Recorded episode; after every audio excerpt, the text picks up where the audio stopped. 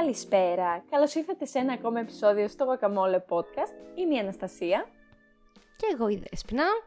Και σήμερα έρχεται ένα kind of, κάπως ρε παιδί μου, part 2 στην... Ε, πώς να το πω, στις ταινίες, αλλά όχι ταινίες. Θα κάνουμε σήμερα σειρές τέλος πάντων. Έχασα τα λόγια μου, δεν ξέρω να μιλάω πλέον. ε, σήμερα θα κάνουμε σειρές, γιατί μας άρεσε τόσο πολύ το προηγούμενο επεισόδιο και νομίζω ότι έχουμε δει άπειρες σειρές. Βέβαια δεν είμαστε ειδικοί για να τις κρίνουμε. Το ξαναλέω όπως και στο προηγούμενο επεισόδιο να δώσω ένα disclaimer ότι δεν είμαστε ειδικοί. Λέμε την προσωπική μας άποψη. Γι' αυτό και τις αναλύουμε και αρκετά για να καταλάβετε γιατί μας αρέσουν. Ναι. Οπότε... Και είναι και σειρές που ίσως ε, έχει δει πολλοί κόσμος. Δεν είναι ότι... Είναι καθημερινές σειρές, ας πούμε. Οπότε είναι ξεκάθαρη Και όχι μόνο. Άποψη. Ναι, ισχύει. Μην το λες, μπορεί να έχει και κανένα διαμαντάκι. Ναι, όντως, όντως. Ε, οπότε είναι ξεκάθαρη η προσωπική μας ε, άποψη. Ε, γιατί μας αρέσει να βλέπουμε πάρα πολλές σειρές, όπως και ταινίες. Ωστόσο, τα τελευταία χρόνια βλέπουμε πολύ περισσότερες σειρές. Οπότε έπρεπε να κάνουμε αυτό το επεισόδιο. Και Ναι, έτσι ναι, πάμε να ξεκινήσουμε με αυτό το τέλειο θεματάκι. Ε, και θέλω να μου πεις, βασικά, όπως λέγαμε και στις ταινίες, εσύ επίσης επιλέγεις να δεις μια σειρά για χαλάρωση, για απόλαυση ή είναι λίγο διαφορετικό; Νομίζω ότι οι σειρές είναι ξεκάθαρα, το τελευταίο καιρό τουλάχιστον, έτσι. Τις κάνω binge. Οκ. Δηλαδή Κλασικό. βλέπω τις σειρές ε, γιατί έχω πολύ ελεύθερο χρόνο και θέλω να κάτσω από το πρωί μέχρι το βράδυ να δω κάτι. Τόσο πολύ μ' αρέσουν. Μμ. Αλλά, δηλαδή και αυτές που θα προτείνω, οι περισσότερες ήταν binge watching, είτε σε μία μέρα, είτε σε ένα βράδυ. Έκατσα και τις έλειωσα. Και τις έχω προτείνει και πάρα πολλές φορές, δηλαδή και σε σένα και Καλά. σε όλους όσους γνωρίζω, προτείνω τις ίδιες σειρές. Τώρα από θέμα περιεχομένου, νομίζω ότι δεν έχω κάποιον κοινό παράγοντα. Δηλαδή, βλέπω από κομμωδία, κομμωδία βλέπω πιο κινούμενα σχέδια, μπορεί να δω ε, sci-fi, πάρα πολύ sci-fi, αλλά νομίζω ότι τον τελευταίο καιρό ψάχνω σειρές που έχουν καινούριο περιεχόμενο, καινούριο σενάριο, κάτι καινούριο να μου προσφέρουν στο μυαλό. Δεν μπορώ τα τετριμένα, το ίδιο στυλ και Μμμ. θέλω κάτι καινούριο. Ωραία, ωραία. Εγώ εντάξει, δεν επιλέγω σειρές για να κλαίω, όπως στις ταινίες. Ευτυχώς Αναστασία, Ευτυχώς. γιατί ανησυχώ και λίγο ξέρεις. Ναι. Κατά βάση μου αρέσουν οι ταινίες που έχουν, ή οι σειρές, συγγνώμη, που έχουν ε, δράση και μυστήριο και έγκλημα και πολύ... που να σε κρατάνε ρε παιδί μου και έτσι αυτές τις σειρές κάνω πολύ binge watching όπως ήταν ε, το Elite, το Toy Boy, το τι να πω τώρα, άπειρες σειρές, ναι. Αυτού του είδους οι σειρές μου αρέσουν πάρα πολύ. Ε, αλλά μου αρέσουν και διαφορετικές βέβαια αυτοπλές. είναι και αρκετά ανάλαφρες, ας το πούμε. Ναι, ναι. Αυτό. Ε, Έχουν βασικά και το χαρακτήρα των, του εφήβου ή του νέου, ρε παιδί μου, που ακόμα ναι, μας αυτές βοσκιάνει. τύπου Elite, ε, How to get away with murder κτλ. Ναι, που ήταν σε αυτή την φάση, ας πούμε. Ε, αλλά επίσης μου αρέσουν πάρα πολύ και κάτι διαφορετικό, όπως λες, ε, όπως σειρές που μπορεί να έχουν κάτι πραγματικό ή που να αγγίζουν ένα θέμα ε, της καθημερινότητας και να το παρουσιάζουν με, μία, με έναν διαφορετικό τρόπο, ας πούμε. Είτε άμεσα, είτε έμεσα. Μ' αρέσουν πολύ και αυτές οι σειρές. Ωστόσο να πούμε ότι τα τελευταία χρόνια βλέπουμε πάρα πολλές σειρές, ενώ παλιότερα ήμασταν των ταινιών, ας πούμε, και θυμάμαι ότι ξεκίνησε όλο αυτό με τις σειρές αρκετά παλιά, ωστόσο εγώ δεν μπορούσα να θυμηθώ πολλές παλιές σειρές που έχω δει, γιατί τώρα με το Netflix, εντάξει, βλέπεις ότι βγαίνει. Αλλά θυμήθηκα ότι εγώ είχα ξεκινήσει με το The Mentalist, που δεν γίνεται να μην δεν το αναφέρω το The Mentalist. Πω, Αναστασία, τι, All τι time αναφέρεις πίσω από τις μνήμες; Ρε εσύ δεν, δεν σου μοιάζει πολύ παλιά, δεν ξέρω. ναι, ναι, ναι. Το Εντάξει. Mentalist είναι κλασική, παλιά. Δηλαδή, είναι στην κατηγορία που ήταν και το Prison Break και όλες αυτές. Τόσο ναι, παλιές. ακριβώς. Τύπου πολύ κλασικές σειρές. Ναι, να πούμε ότι το The Mentalist είναι μια αστυνομική σειρά με έναν λίγο ε, κεντρικό χαρακτήρα. Κάπως. Ε, και κάθε μέρα είχε μια βασική ιστορία, αλλά κάθε μέρα ουσιαστικά έλυναν ένα διαφορετικό έγκλημα. Αλλά και ο χαρακτήρας ήταν πολύ ε, ιδιαίτερος και το όλο περιβάλλον ήταν πολύ ιδιαίτερο. Εμένα μου άρεσε πάρα πολύ, πάρα πολύ. Εμένα μου αρέσει γιατί υπήρχε κάποιος πανέξυπνος, αλλά δεν ήταν σπαστικός. δηλαδή δεν με εκνεύρισε ποτέ. Ε, και εντάξει. για τις πρώτες πέντε σεζόν νομίζω που είχαν τον κεντρικό κακό που σε κάθε σεζόν ψάχναν να τον βρούνε για τον Ναι. δικό του λόγο, τέλος πάντων δεν θα δώσουμε spoilers. Ήταν τόσο. Σε, σε μαγνήτιζε, ρε παιδί μου, Ναι. θέλεις να μάθεις ποιος είναι, γιατί το κάνει, τι γίνεται. Εντάξει, τους άλλους τους έσπαγε λίγο τα νεύρα. Εμάς δεν μας τα έσπαγε, αλλά Επειδή είμαι παλεύαν να τη πανέξυπνη γι' λύσουν αυτό. και απλά πεταγότανε και την Έλληνε. Ε, στην ίδια επίσης εποχή, τώρα μου ήρθε ότι βλέπαμε πάρα πολύ ε, House MD, ιατρικές υποθέσεις, άμα το Ναι. βλέπετε στο Star. Πάρα Ε, πολύ, πάρα ή- πολύ. Ναι, ή βλέπαμε φιλαράκια. Εντάξει, τώρα όλα αυτά που ήταν όλη η εποχή της παιδικής μας ηλικίας και της εφηβικής, δεν θα κάτσουμε να τα αναλύσουμε. Προφανώς. Ούτε υπάρχουν στις αγαπημένες, παρόλο που είναι αγαπημένες, μέσα στην καρδιά μας. Είναι μέσα στην καρδιά μας γιατί είναι Αλλά- από τις πρώτες. Ε, ναι, ρε, εσύ. Μμ.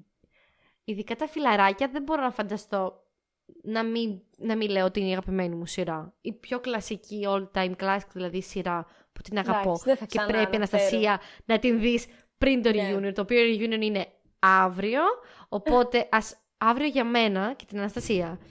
Εσείς λογικά Σωστό. θα το έχετε δει τώρα το σουκού που μας ακούτε. Μα αλλά δεν αν το προλαβαίνω έχετε δει μέχρι αύριο να δω όλες τις σεζόν, ξέρεις. Ωραία. Οπότε, όπως είχαμε πει και σε προσωπική συνομιλία, δεν σου αξίζει, κυρία μου, να τα δεις στο reunion.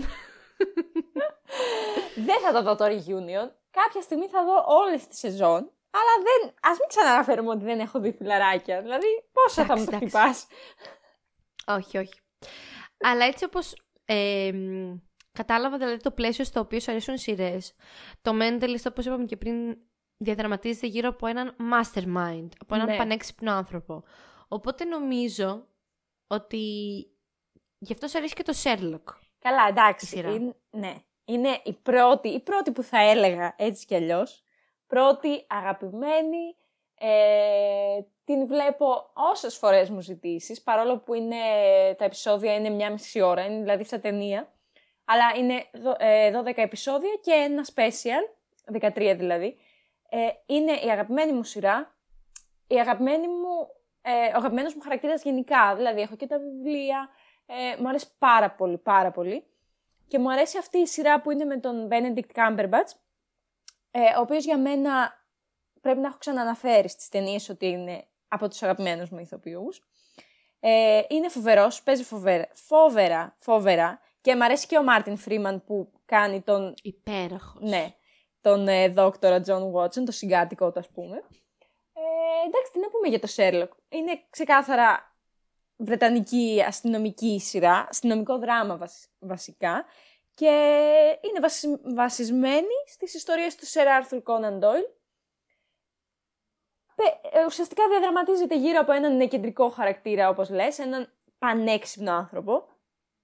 Πανέξυπνο, ο οποίος όμως ο Sherlock έχει τη διαφορά ότι είναι σπαστικός, λίγο. Είναι επιδειξίας Ναι, πραγματικά. βασικά, ξεκάθαρα. Και γι' αυτό δεν μπορεί να συνεπάρχει και συνεπάρχει μόνο με τον, με τον ε, John Watson, Watson. που τον αντέχει ας πούμε, γιατί και αυτός ε, ουσιαστικά εκπλήσεται από όλη αυτή την ικανότητά του. Και το, του ιντριγκάρει και αυτόν το, την περιέργεια, γιατί είναι ένας άνθρωπος ο οποίος έφυγε από την στρατιωτική του θητεία ουσιαστικά στο Αφγανιστάν. Είναι ένας άνθρωπος ουσιαστικά που και αυτός δεν ζούσε μία καθημερινότητα απλή. Ε, ναι, πέρασε πόλεμο, εντάξει. Έχει πολλά. ο- Έχει PTSD full. Ναι, ναι, ναι, ξεκάθαρα. Ε, οπότε, δεν ξέρω, για μένα είναι σειρά η ο- την οποία όλοι πρέπει να έχουν δει κάποια στιγμή, κάποι- οπωσδήποτε. Ε, έχει, παρόλο που ο Σέρλοκ ε, σα- στα βιβλία διαδραματίζεται ε, σε, συγγνώμη κόλλησα, στη Βικτωριανή εποχή. Ε, Ναι, η είναι σειρά εποχή στα αυτή- βιβλία. Ναι. Η σειρά αυτή είναι στη σύγχρονη εποχή.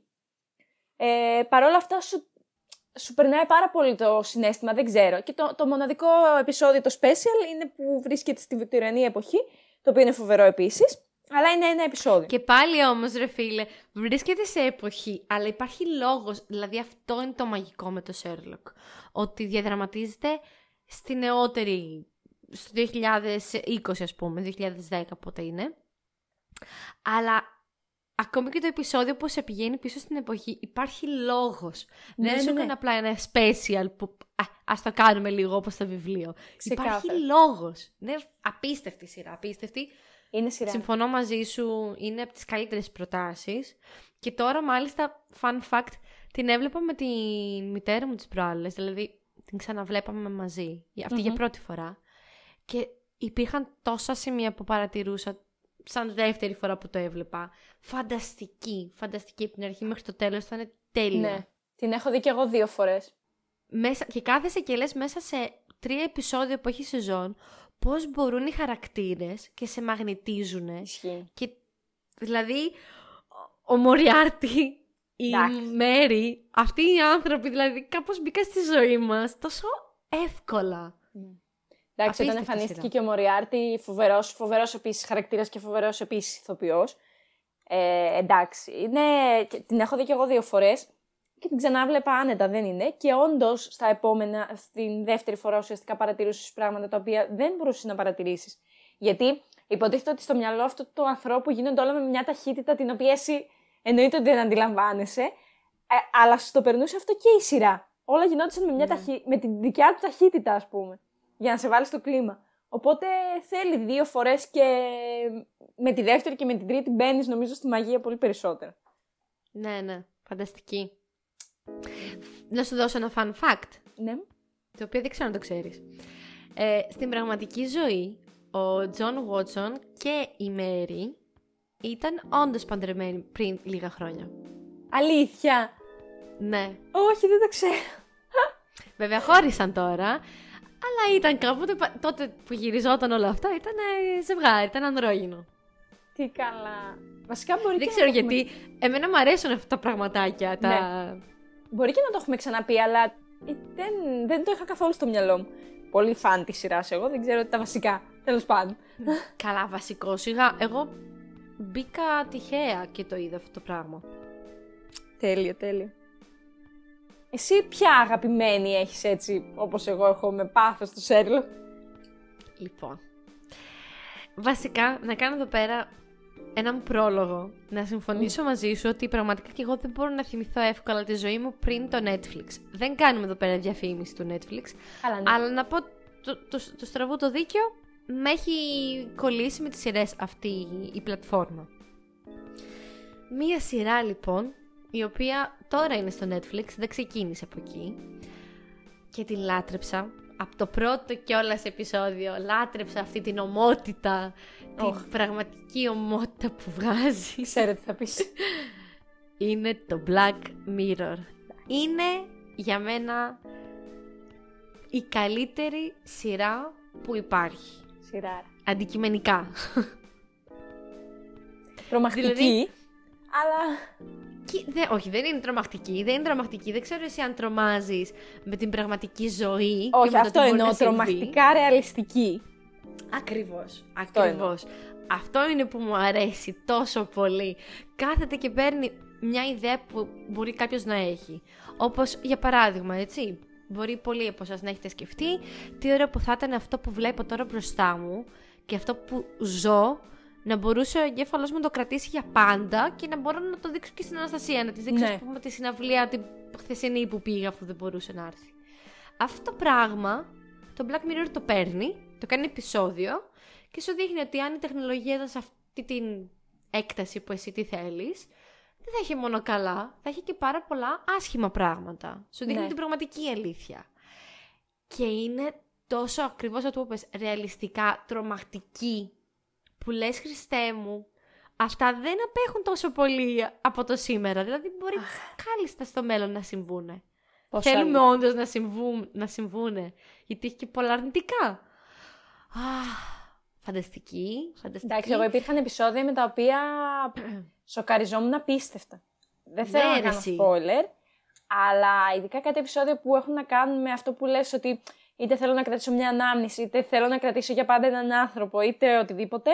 Ε, δηλαδή, μόνο που τα σκέφτομαι να τριχιάζω, έλεγα δεν γίνεται αυτό το πράγμα. Κάποιος να το έκανε σκέψη και σκέψη ότι σε λίγα χρόνια μπορεί να, μπορεί να συμβαίνει αυτό. Ναι, αίρεση. Φανταστική σειρά. Έχει μέχρι στιγμής πέντε σεζόν. Ε, κλασικά προφανώς δεν θα ενημερώσουν ποτέ άμα βγει η επόμενη. Ε, έχει βγει και μια ταινία, το Bandersnatch, δεν ξέρω αν το λέω σωστά, η οποία, γιατί πρέπει να είναι πρωτοποριακή σε όλα, είναι...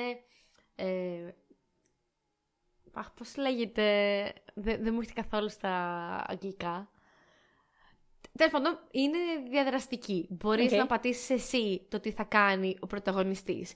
Να επιλέξεις το κάθε βήμα με αποτέλεσμα το τέλος να μπορεί να πάρει άπειρες. Άπειρες. Εντάξει, όχι, δεν είναι άπειρες. Ε, αλλά μπορεί να πάρει οποιαδήποτε τροπή. Και είναι τέλειο γιατί πατάς εσύ απλά ένα κουμπί και οι άλλοι έχουν κάτσει και έχουν γυρίσει το πιθανό σενάριο για το κουμπί που πάτησες και την πιθανή πλοκή για αργότερα και ναι, όλα τα πιθανά σενάρια. Προφανώς έκατσα και πάτησα έτσι ώστε να μου βγάλει όλους τους πιθανούς συνδυασμούς. Φανταστική σειρά. Φανταστική. Βασικά νομίζω έτσι εξή. Δεν έχω λόγια. Να επιλέξεις κάθε ναι. πιθανή απάντηση. Ναι.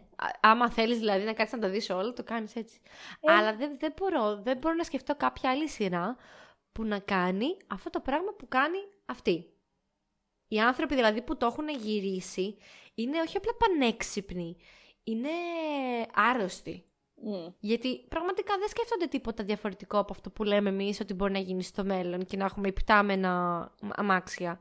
Απλά παίρνουν αυτό το υποθετικό και το κάνουν πραγματικότητα. Wow. Κοιτάς κάθε επεισόδιο και λες, ε, οκ, okay, πότε μπορεί να συμβεί αυτό, τώρα σε πέντε χρόνια ξέρω εγώ. Ναι, ναι. Εγώ θα πω μία που ξαναξεκίνησα βασικά με αυτή τη σειρά να κολλάω πάρα πολύ και η αλήθεια είναι ότι ε, μου δημιουργούσε έναν πολύ μεγάλο φόβο. Που εσύ που την είχες δει μου έλεγες για ποιο λόγο. Δεν καταλάβαινα, επειδή ήμουν μόνη μου, την έβλεπα μόνη μου και σου δημιουργούσε μια ατμόσφαιρα περίεργη, είναι το Dark. Πω! Ε, ναι. Σειράρα. Είναι... Σειράρα, είναι γερμανική σειρά, είναι thriller ουσιαστικά, είναι thriller, είναι μυστηρίου, ε, επιστημονικής φαντασίας και απλά τον, εγώ επειδή μου δημιουργούσε πάρα πολύ έτσι μια ανησυχία βασικά η μουσική, αυτή η μουσική. Τι μουσικάρα έχεις στο πω, soundtrack, ναι ρε Αναστασία. Τι μουσικάρες έχεις στο Dark; Σε δημιουργούσε ένα περιβάλλον και που έβλεπες και δεν καταλάβαινες γιατί στην αρχή τα πρώτα επεισόδια είναι πολύ ενηγματικά. Βλέπεις και δεν καταλαβαίνει τίποτα. Ε, ήμουν συνέχεια. Δεν, μπο, δηλαδή, δεν μπορούσα να την. σε εισαγωγικά να την απολαύσω γιατί ήμουν σε, συνέχεια σε μια ε, Πώς το λένε, εγρήγορση. Επίσης έκανα και πολύ ναι, μεγάλο ναι, ναι. διάστημα να δω τη δεύτερη σεζόν σε σχέση με την πρώτη και την ξαναείδα την πρώτη για να τα θυμηθώ.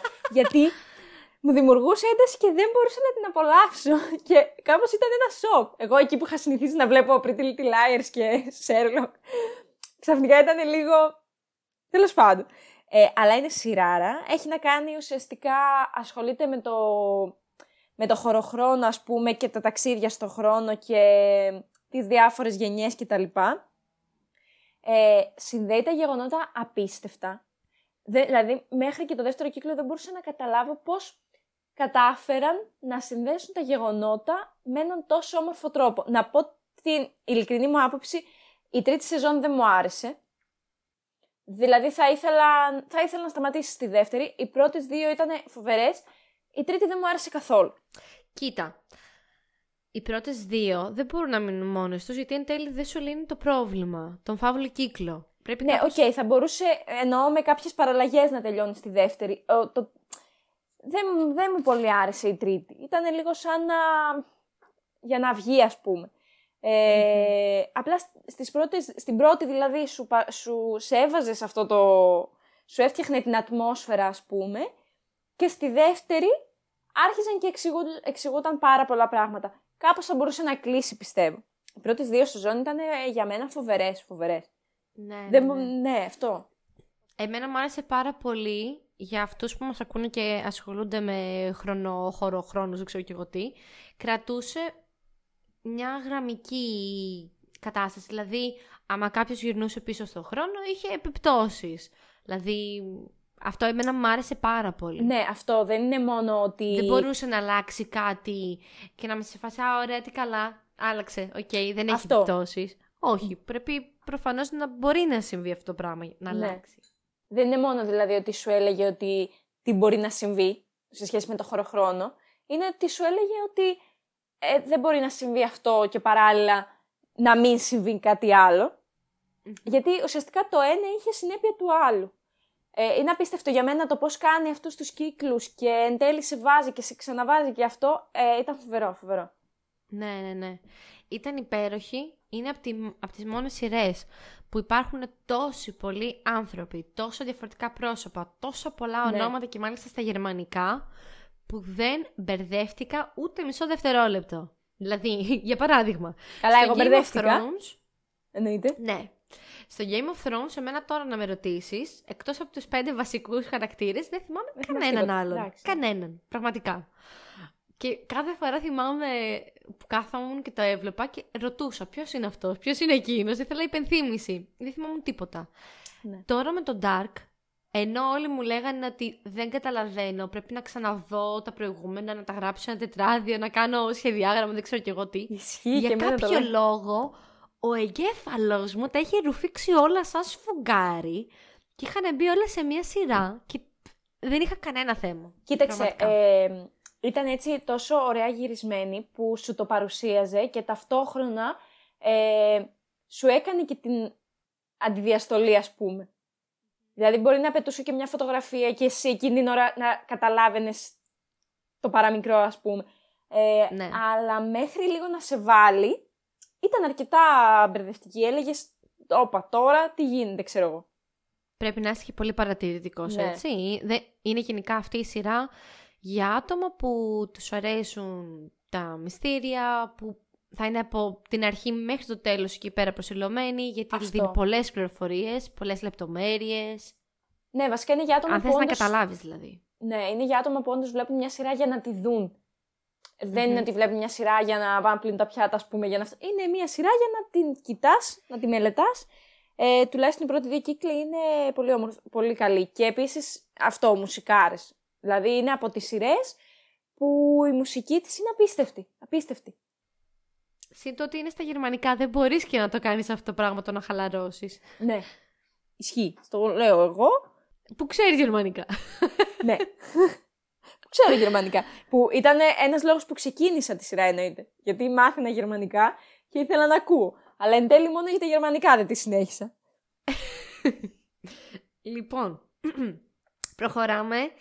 Σε πάω σε ένα ντουο. Γιατί θα το πούμε ντουο, γιατί θα πω και τις δύο. Ε, η πρώτη σειρά που θα πω τώρα είναι η πρώτη, πρώτη, πρώτη σειρά που είδα ποτέ όταν απέκτησα net- Netflix. Εγώ ήμουν από τα άτομα που Netflix στην Ελλάδα είχα από τους πρώτους, που δεν, επειδή δεν είχε καν ελληνικούς υπότιτλους, είχα βάλει γιατί δεν είχα θέμα με τα αγγλικά. Οπότε, τότε δεν είχε σχεδόν τίποτα. Μία από τις σειρές βέβαια που είχε ήταν το Making a Murderer. Μην μπερδευτούμε όμως εδώ πέρα με το How to Get Away with Murder, καμία σχέση. Το Making a Murderer λοιπόν είναι ένα ντοκιμαντέρ θα το πω εγώ, σειρά ντοκιμαντέρ, η οποία είναι φανταστική. Είναι δύο σεζόν. Μας μιλάει για έναν άνθρωπο, τον οποίο τον κατα- καταδικάζουν για ένα έγκλημα. Μπαίνει φυλακή. Μετά από χρόνια εν τέλει, με καλύτερη εξέταση των στοιχείων, αθωώνεται. Έχουν περάσει όμως πόσα, ε, δέκα κάτι χρόνια. Μμμ. Είναι, είναι πάρα πολλά χρόνια στη φυλακή. Και μετά από πόσα χρόνια αθωώνεται, βγαίνει, παίρνει αποζημίωση, γιατί τον είχαν μέσα για ένα έγκλημα που δεν είχε διαπράξει. Τώρα αυτά τα λέω επειδή είναι και στο τρέιλερ, δηλαδή δεν δίνω spoiler. Ναι, ναι, ναι. Και εν τέλει, μετά από καιρό, τον ξανακατηγορούν για άλλο έγκλημα και μπαίνει στη φυλακή. Και έχουμε τώρα εμείς δύο σεζόν. Η πρώτη ξεκινάει από το 1998 κάπου εκεί πέρα και έχει πλάνα από τον άνθρωπο και από όλη την κατάσταση παλιά που γινότανε τηλεφωνικές κλήσεις από τη φυλακή προς τη μητέρα του, τους δικηγόρους τότε που προσπαθούσαν, τις δίκες. Είναι φανταστικό, φανταστικό. Εικόνες από τον τόπο του εγκλήματος, το σπίτι του, την οικογένειά του. Τέλειο. Και επειδή το ζήτησε τόσο πολύ το κοινό, ξαναβγήκε, όχι ξαναβγήκε, βγήκε και η δεύτερη σεζόν, η οποία επειδή είναι ongoing η κατάσταση του ανθρώπου, βγήκε η δεύτερη και η τρίτη δεν ξέρουμε αν θα βγει και πότε θα βγει. Αλλά μέχρι που βγήκε η δεύτερη προφανώς, εντάξει, η κατάσταση ακόμη ήταν σε εκκρεμοτητα Δεν θα πω αν αθώθηκε ή όχι. Ούτε στην πρώτη ούτε στη δεύτερη, δεν θα δώσω αυτό το spoiler. Καλά, εννοείται. Αλλά είναι φανταστική. Φανταστική Αναστασία, την προτείνω. Την είχα ξεκινήσει κι εγώ, με την είχες προτείνει. Ναι, ναι, ναι. Ακόμη και να μην σου αρέσει το ντοκιμαντέρ, αυτή είναι λουκουμάκι. Πραγματικά. Και η δεύτερη, από τον Ντου. Και η δεύτερη, επειδή είπα μια ντοκιμαντέρ, θα πω μια άλλη, η οποία είναι μόνο τρία επεισόδια. Και τέλος, αυτό ήτανε. Είναι το Don't Fuck With Cats. Όποιον γνωρίζω και όποιον συναντώ μπορεί να την προτείνει αυτή τη σειρά πραγματικά. Την έχω δει μέχρι στιγμής τρεις φορές. Οκ. Είναι, είναι φανταστική. Είναι και αυτή στυλ ε, true crime documentary. Ε, βγήκε το 19 στο Netflix και ουσιαστικά μας μιλάει για έναν άνθρωπο ο οποίος ε, ανέβαζε βιντεάκια στο ίντερνετ. Τότε ήταν και η αρχή του YouTube, γιατί είναι, δεν, δεν διαδραματίζεται στο σήμερα. Βέβαια τωρινά είναι τα πλάνα όλων των ανθρώπων που μιλάνε για αυτή τη σειρά. Αλλά όλη αυτή η κατάσταση ήταν στο 2010.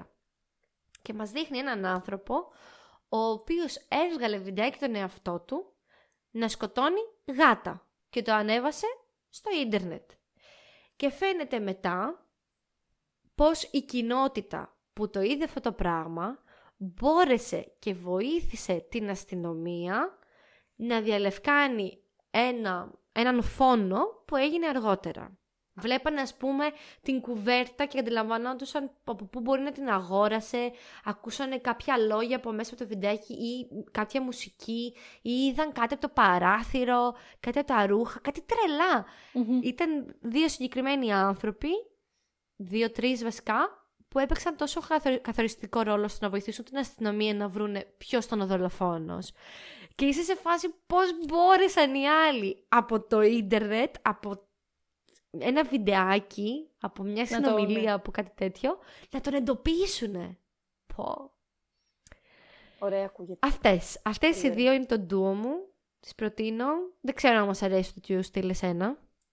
Ε, κοίτα, ε, την, ε, το Making a Murderer την είχα ξεκινήσει όταν μου την είχες ε, προτείνει. Ε, είχε φανεί πάρα πολύ ενδιαφέρουσα. Απλά η αλήθεια είναι ότι δεν είμαι πολύ του ντοκιμαντέρ και έτσι δεν, κάπως δεν με κράτησε. Όχι βασικά δεν με κράτησε. Ταυτόχρονα ξεκίνησα το How to Get Away with Murder. Και εντάξει, κόλλησε σαν να μην υπάρχει αύριο. ναι. Δηλαδή μου έκανε κακό η άλλη σειρά, δεν φταίει η σειρά. Ε, αλλά ακούγεται πολύ ενδιαφέρον. Το, το άλλο ήθελα να το δω και τότε που το πρότεινες, που ήταν τρία επεισόδια. Αλλά δεν το ξέχασα. Don't fuck with cats. Βέβαια τα επεισόδια είναι μια μισή ώρα, δεν είναι. Εντάξει, σαν τηλετενία, ας πούμε. Αυτό, αυτό. Ναι. Ε, φανταστική. Και είναι ωραίο γιατί εμένα γενικά μου αρέσει το ντοκιμαντέρ όταν έχουν πραγματικές εικόνες. Δεν μου αρέσει να γίνουν με ανθρώπους ναι. που είναι ηθοποιοί. Mm-hmm. Αφού είναι και μια ιστορία σε εξελιξη έχει νόημα. Αυτό. Ε, μιας που είπες ντου, εγώ θα αναφέρω δύο έτσι πολύ αναφορικά, γιατί λέγαμε πριν ότι μας αρέσουν σειρές που μπορεί να πιάνουν και κάποιο πραγματικό γεγονός και να το παρουσιάζουν, που είναι ας πούμε όπως το 13 Reasons Why που ειδικά η πρώτη σεζόν, γιατί μετά εντάξει πήρε άλλες διαστάσεις επειδή είχε, ε, πώς το λένε, είχε, ακρο, ε, όχι ακροματικότητα, κόλλησε. Είχε, είχε τέλος πάντων, πολύ την έβλεπε ο κόσμος. Την είχαν αγαπήσει, ναι, ισχύει. Ναι. Ε, αλλά και, και το 13 Reasons Why και το Unbelievable, το απίστευτο, που είναι μία σεζόν, που είχε βγει νομίζω το 2019 στο Netflix, που είναι σειρές που πιάνουν κάτι πάρα πολύ πραγματικό, που μπορεί να συμβεί ε, είτε σε μια νεαρή κοπέλα, είτε σε ένα νεαρό αγόρι, είτε στον οποιοδήποτε. Ε, και οι γύρω του να μην το ξέρουν και να μην ξέρουν πώς επιδρά στην ψυχολογία αυτού του ανθρώπου. είτε αυτό είναι κάτι μικρό, είτε κάτι είναι πολύ μεγάλο, δείχνει και την αμφισβήτηση, ότι δηλαδή γύρω τους δεν τους, δεν, τον πιστε, δεν τους πιστεύουν ότι κάτι άλλο μπορεί να συμβαίνει και πραγματικά πιάνει αληθινά γεγονότα τα οποία συμβαίνουν καθημερινά, καθημερινά και σου τα παρουσιάζει ε, μέσα από απλά περιστατικά, τα οποία όμως σου εντυπώνονται στο μυαλό και λες ότι πώς μπορεί η ζωή ενός παιδιού να γίνεται σε εισαγωγικά μαρτύριο και εσύ να μην καταλαβαίνεις τίποτα. Είναι πάρα πολύ ωραίες σειρές. Ε, δεν, δεν μοιάζουν μεταξύ τους, απλά έχουν κοινά, κοινή θεματολογία, ας πούμε. Το 30 Reasons Why το έχω δει και εγώ. Είναι πολύ ωραία σειρά. Θα πω όπως εσένα στην προηγούμενη ότι είδα τις πρώτες δύο σεζόν, η τρίτη ήταν απαίσια. Ναι, αλλά ναι. OK. Okay. Εντάξει, η πρώτη ήταν η καλύτερη να πω την αλήθεια ναι. και θεωρώ ότι έπρεπε να μείνει και εκεί πέρα. Δεν έπρεπε, παρόλο το χαϊπάρισμα και όλο αυτό το love που είχε από την κοινότητα, νομίζω ότι έπρεπε να σταματήσει στην πρώτη γιατί έδωσε το μήνυμα που ήθελε, το πέρασε όμορφα και ωραία. Ναι. Να έχει ένα τέλος είναι... κάπως έτσι. Είναι κλασικό για μένα αυτό το άσχημο που συμβαίνει με πάρα πολλές σειρές που έχουν πολύ τηλεθέαση, τη βρήκα τη λέξη, ε, που έχουν πολύ που έχουν πολύ τηλεθέαση και λόγω κοινού ας πούμε ε, βγάζουν μία έξτρα σεζόν και εν τέλει καταστρέφεται. Δηλαδή για μένα όπως το Λακάζετε Παπέλ που οι δύο σεζόν ήταν υπέροχες, δεν υπήρχε κανένας λόγος να συνεχιστεί. Ήταν απλά το ίδιο, με πολύ μικρές διαφορές, μόνο και μόνο γιατί είχε φοβερή τηλεθέαση, έτσι. Φοβερή. Για μένα εκεί τις καταστρέφεις τις σειρές, δεν χρειάζεται. Ναι, ναι. Και, και έχουν μπει, φυσικά και έχουν μπει πολλές σειρές σε τέτοιε. Ναι, έχουν μπει πολλές σειρές σε τέτοια λούπα. Ναι. Αυτό δυστυχώ. Είναι κακό. Αλλά εντάξει. Η δεύτερη σειρά με τι έχει σχέση; Η δεύτερη ουσιαστικά έχει να κάνει με μια κοπέλα ε, η οποία έπεσε θύμα βιασμού. Ε, αλλά επειδή δεν είναι πολύ ξεκάθαρη η ιστορία από την αρχή και λόγω του όλου αυτού ψυχολογικού φορτίου, ας πούμε, πέφτει και αυτή σε περίεργες συμπεριφορές. Είτε στην αρχή να λέει λίγο άλλα, είτε μετά να λέει άλλα, είτε μετά να αντιδράει τελείως διαφορετικά. Ε, υπάρχει πάρα πολύ αμφισβήτηση. Και, στην, και ψηλοαφήνεται και στην άκρη η ιστορία. Ε, και μετά ουσιαστικά είναι δύο detective γυναίκες οι οποίες παίρνουν αυτή την ιστορία και βρίσκουν κοινά με άλλες ιστορίες και λύνουν, λύνουν διάφορες, ε, διάφορα τέτοια περιστατικά που έχουν συμβεί και δεν έχουν λυθεί. Ε, και είναι πάρα πολύ ωραία σειρά. Είναι μία σεζόν και είναι...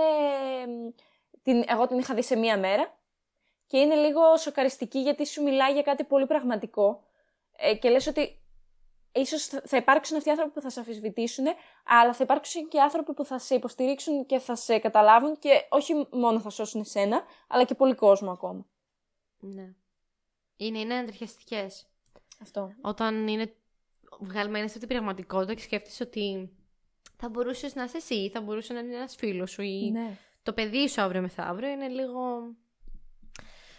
Αχ, σε αυτό το στυλ του λίγο σε πιάνει την ψυχή γιατί μπορεί να συμβεί στην πραγματικότητα, θέλω να πω το Handmaid's Tale. Για μένα από τις καλύτερες σειρές που δηλαδή αν είσαι γυναίκα πρέπει να το δεις γιατί λίγο girl power.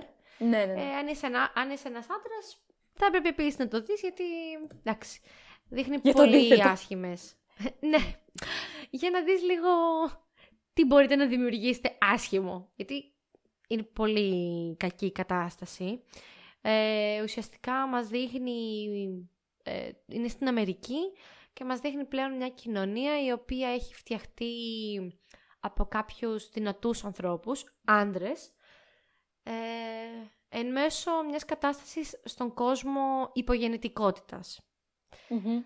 Και φτιάχνουν αυτή την κοινωνία, το Gilead, όπου μαζεύουν, μαζεύουν, παίρνουν τις γυναίκες και αυτές που ε, ξέρουν δηλαδή ότι έχουν ξανακυοφορήσει και ότι δηλαδή μπορούν να κάνουν παιδιά, τις κάνουν ε, υπηρέτριες, ε, θεραπενίδες στα ελληνικα Ουσιαστικά μας δείχνει πώς αυτές οι γυναίκες μπαίνουν στα σπίτια αυτών των πλούσιων ανθρώπων και κάθε φορά, μία φορά το μήνα, κάνουν τη δουλειά τους, η οποία είναι να μείνουν έγκυες για να δώσουν ένα μωρό σε αυτή την οικογένεια στην οποία βρίσκονται. Είναι τραγική, τραγική, έχει πάρα πολύ φρικτές σκηνές, γιατί όλο αυτό γίνεται σαν πόλεμος, δηλαδή αρπάζουν τις γυναίκες μέσα από τα σπίτια τους, αρπάζουν τα παιδιά τους, τα οποία τα παίρνουν στον Gilead για να τα έχουν αυτές οι πλούσιες οικογένειες, να τα υιοθετήσουν. Ε, και η πρωταγωνίστριά μας είναι ένα άτομο το οποίο δεν κάθηκε πολύ με σταυρωμένα χέρια, οπότε βλέπουμε πώς προσπαθεί να ξεφύγει από όλη αυτή την κατάσταση. Γιατί είναι μια γυναίκα που έχει παντρευτεί, έχει και μια κόρη, η οποία είναι 4-5 χρονών, οπότε την έχουν πάρει και την κόρη της. Έχει μείνει μόνο ο άντρας της πίσω, που πλέον μόνο ο Καναδάς στην Αμερική νομίζω είναι μια ελεύθερη ζώνη. Και είναι πάρα πάρα πάρα πολύ συγκλονιστική κάθεσαι, κάθεσαι τη βλέπεις και πιάνεται η ψυχή σου ή τη λες ναι. ότι θα μπορούσα κάλλιστα να είμαι εγώ αυτή. Ναι. Θέλω πάρα πολύ να τη δω. Δεν την έχω δει. Είναι πάρα πολύ ωραία σειρά. Τώρα είμαστε στον τέταρτο κύκλο, γιατί παίζεται αυτή τη στιγμή που μιλάμε. Αλλά έχει πάρει ε, ανανέωση και για πέμπτη σεζόν. Ωραία. Ωραία, ωραία. Νομίζω ότι είναι μια σειρά που πρέπει να τη δούμε. Πρέπει οπωσδήποτε. Ε, εγώ δεν ξέρω. δηλαδή, ψηλά φτάνουμε στο τέλος του επεισοδίου και νομίζω ότι δεν έχω πει ούτε τα μισά. Δεν ξέρω. Είναι εντάξει, οι σειρές είναι ό,τι πιο αγαπημένο υπάρχει. Νομίζω για μένα, επίσης, all time classic είναι το Breaking Bad. Δεν γίνεται να μην το πω. Που επίσης είναι μια σειρά που τράβηξε πάρα πολύ λόγω τη τηλεθέασης. Δηλαδή, εκεί η τρίτη, μέσα τρίτη σεζόν με τέταρτη σεζόν έκανε μια κοιλιά. Δεν την έχω δει ποτέ μεταξύ εγώ. Πλάκα μου κάνεις. Ε, και μετά μου λες για τα φιλαράκια. Ακριβώς, είναι από αυτές τις σειρές που έγιναν τόσο σούπα τότε που δεν, ε, δεν μπήκα καν στον κόπο. Ναι. Μετά λες εμένα για τα φιλαράκια και για το Game of Thrones. Που στο Game of Thrones ξέραμε και όλα τα spoiler. Τα ξέρεις εσύ, επειδή τα έβλεπες μετά από ένα χρόνο. Όχι, τι ένα χρόνο, μετά από πέντε χρόνια. Τέλος πάντων. Το λες, Αναστασία, θα αρχίσουν να μας βρίζουν. Να μας στέλνουν απειλητικά μηνύματα. Α κρατήσω κάτι κρυφό. όχι, όχι, εντάξει, είναι κλασική σειρά. Είναι πολύ ωραία σειρά. Ε, εντάξει, έχει να κάνει με έναν ε, χημικό ο οποίος μαθαίνει ότι έχει καρκίνο. Δεν είναι spoiler, αυτό είναι. Και θα πεθάνει. Οπότε, επειδή δεν έχει καταφέρει τόσα χρόνια να μαζέψει, ας πούμε, κάποια χρήματα για να αποκαταστήσει την οικογένειά του, από το άγχος ότι πώς θα τους αφήσω χωρίς χρήματα κτλ. επειδή του δίνουν κάποια χρόνια ζωής, ε, αποφασίζει ουσιαστικά να κάνει κάτι για να βγάλει χρήματα. Και εντάξει, τα έχει πάρει όλα η μπάλα. Όχι, είναι φοβερή Πόσες, πόσες ε, σεζόν είναι, θυμάσαι; Ε, νομίζω είναι πέντε.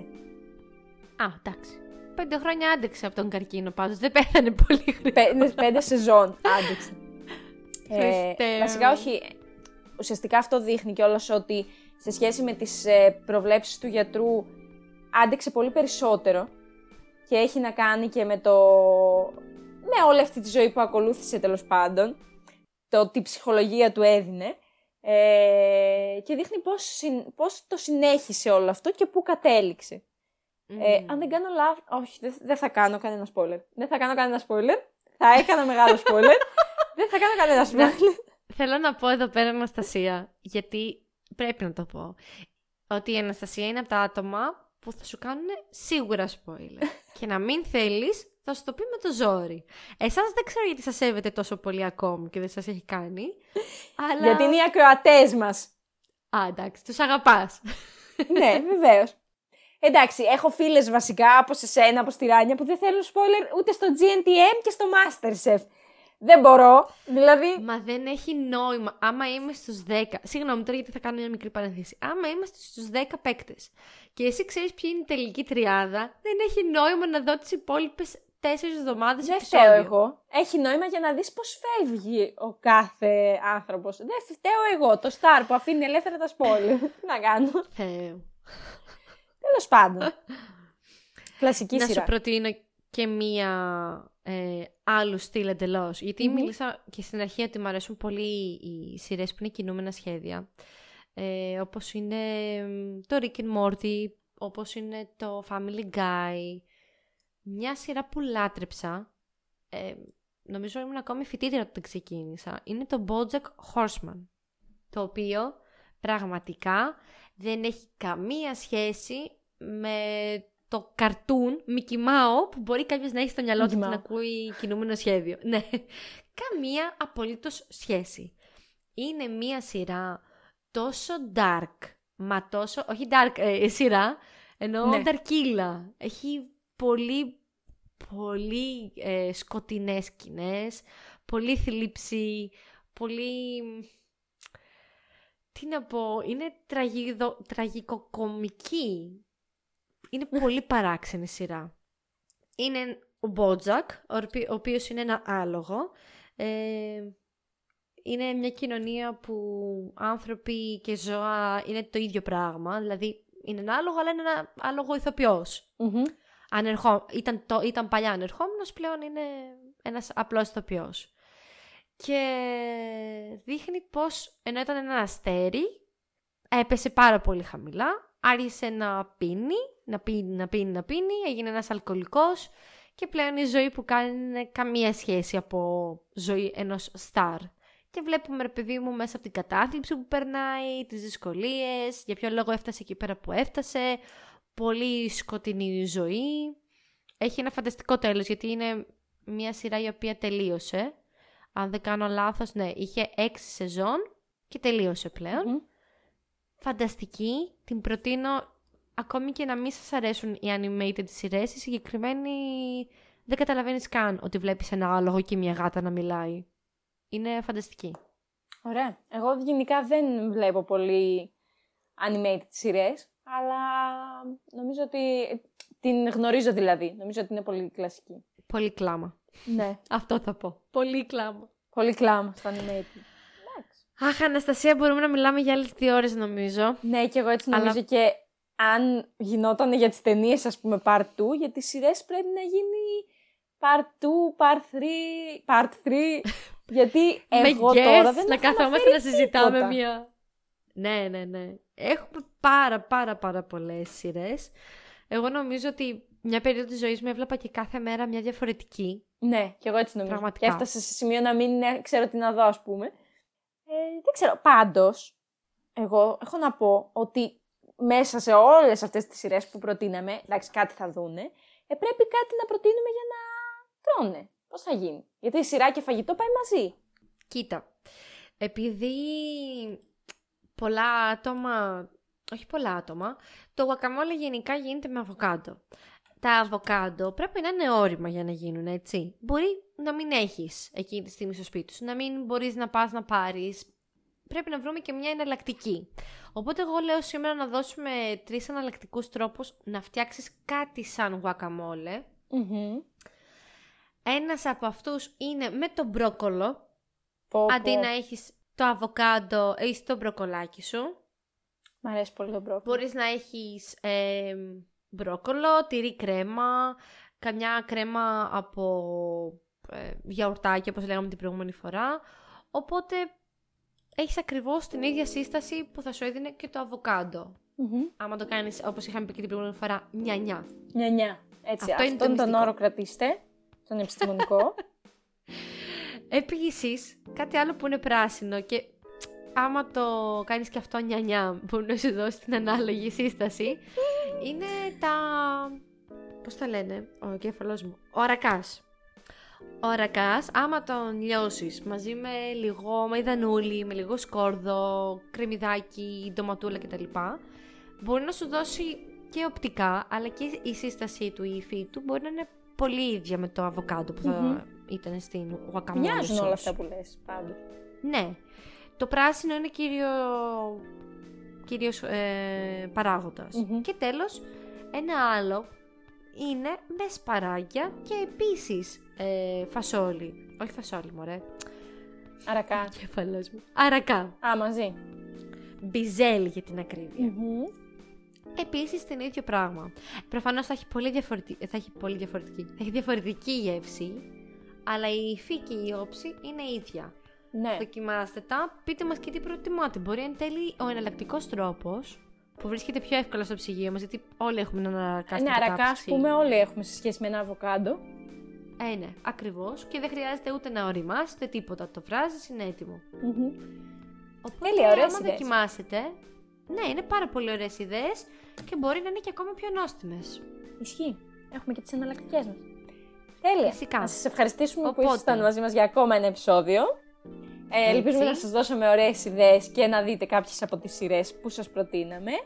Επίσης, άμα σας άρεσε αυτό το επεισόδιο, μπορείτε να μας ακολουθήσετε και στο Instagram, στο Guacamole Podcast, αλλά επίσης και στην πλατφόρμα στην οποία μας ακούτε τώρα, είτε στο Spotify, είτε στο Google Podcast, είτε σε Apple Podcast, σε οποιαδήποτε πλατφόρμα εσείς μας ακούτε.